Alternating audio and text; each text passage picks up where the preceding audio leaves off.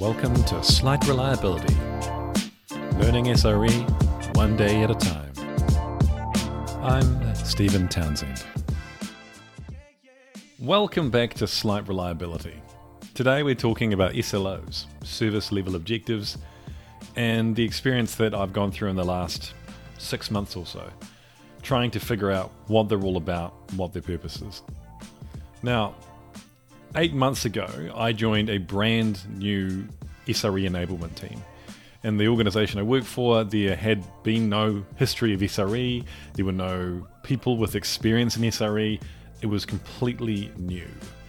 So, in the team, the first thing that we had to figure out is where do we start? How do we go out to the different teams in the organization and uplift them? What does doing SRE mean? Where do we begin? One of the concepts that very quickly rose to the top was SLOs. Here's something that we can do, and it has something to do with building reliability in and tracking it and making better decisions based on what you're tracking. What's not to love? So the first step was to figure out what SLOs are and how we can define meaningful SLOs that actually help. So I read the Google, the original Google SRE book, cover to cover. I read blogs online.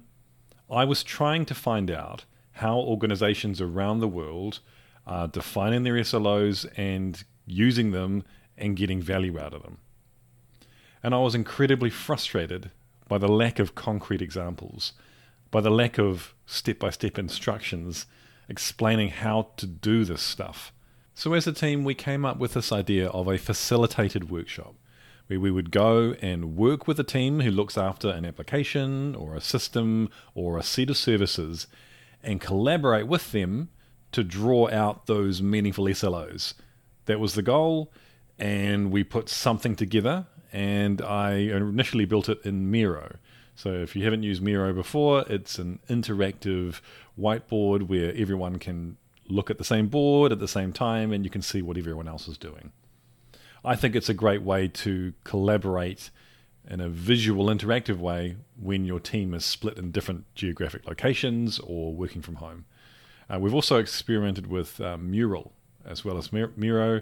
We tried Microsoft Whiteboard, it was pretty difficult to use.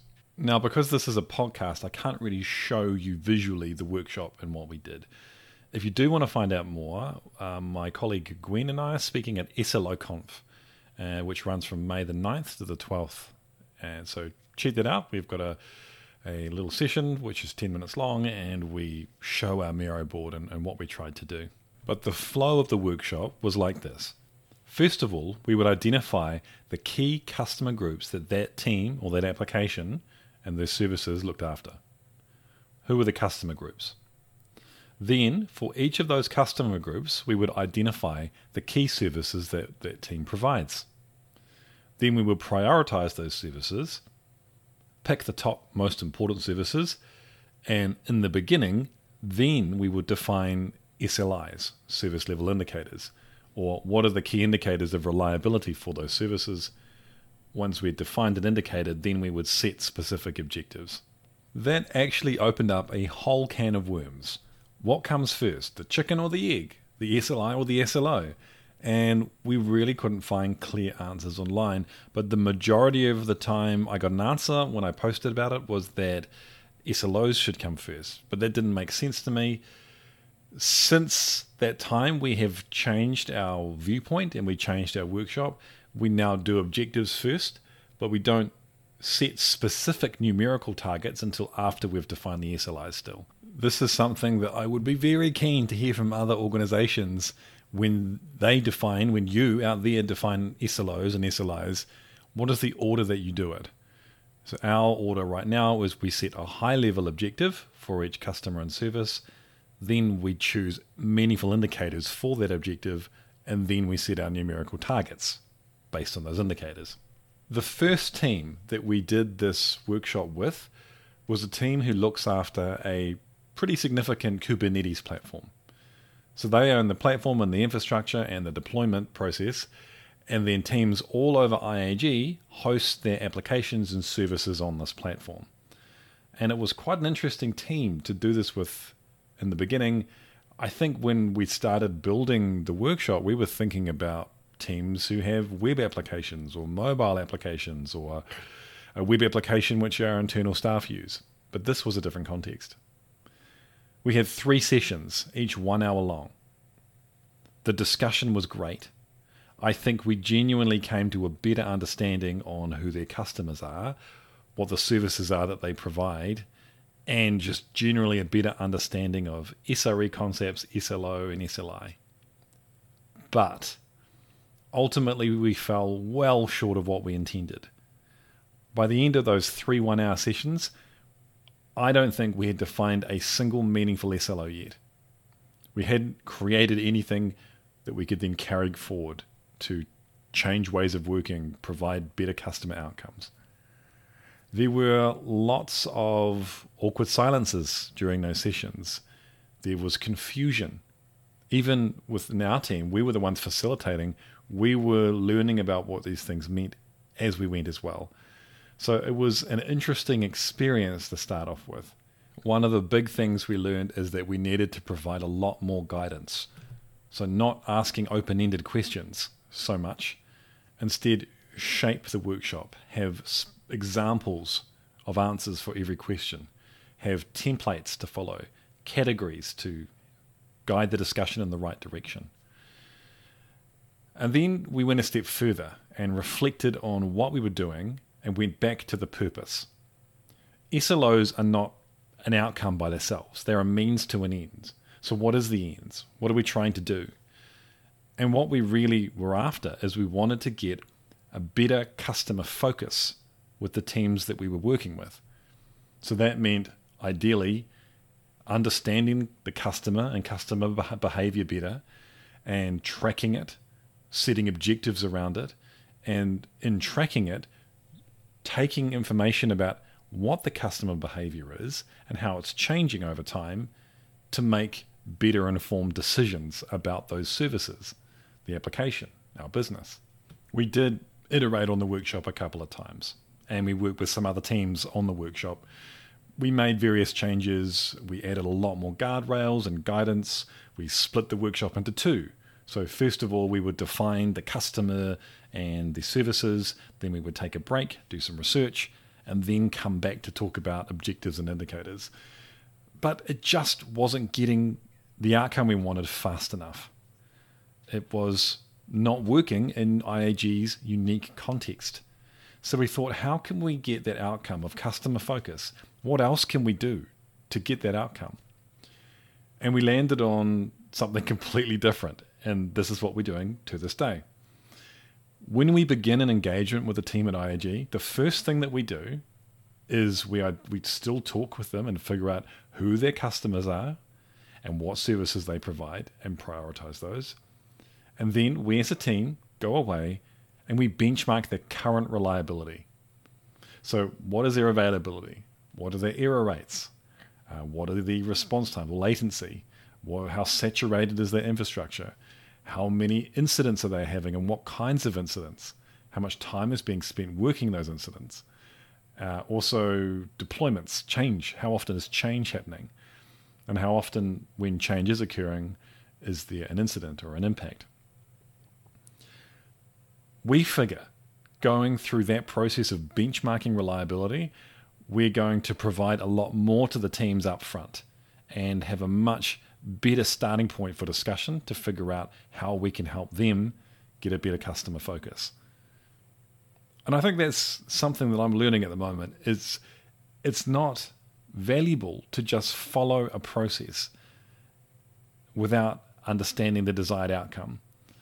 What we really need to do in the modern world of technology with complexity, massive adaptive systems which are always changing, we can't just mimic other people, mimic other organizations.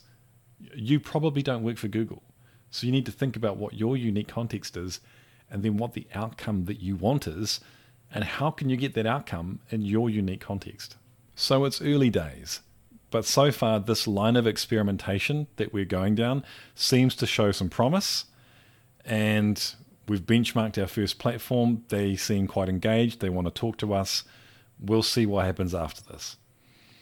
And maybe we'll come back to that SLO workshop if it provides value at that time.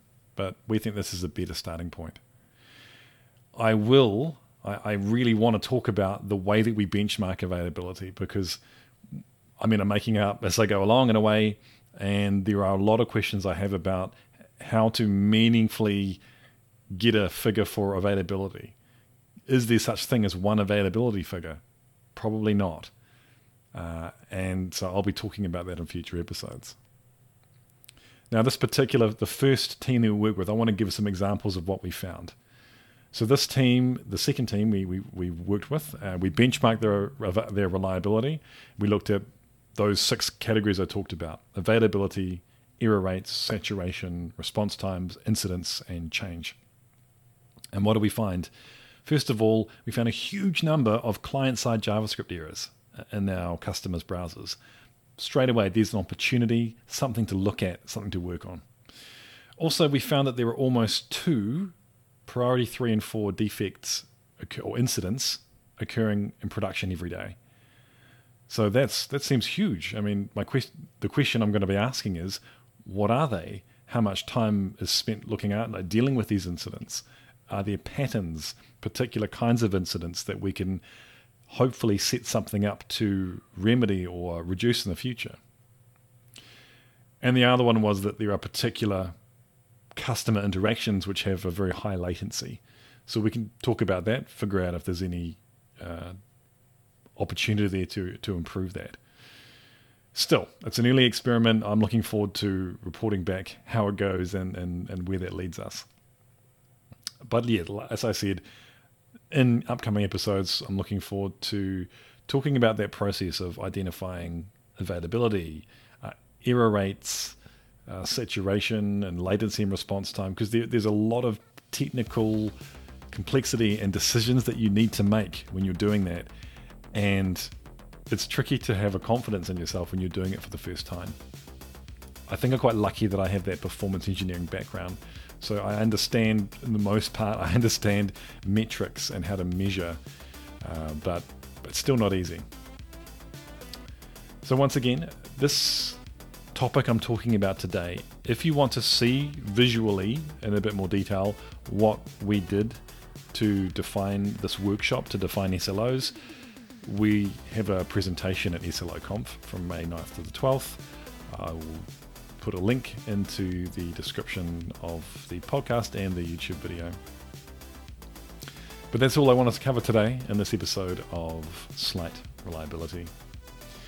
Very much keen to hear your experiences defining SLOs, how that went, whether you got value out of that, and you saw a change in the way that teams were working.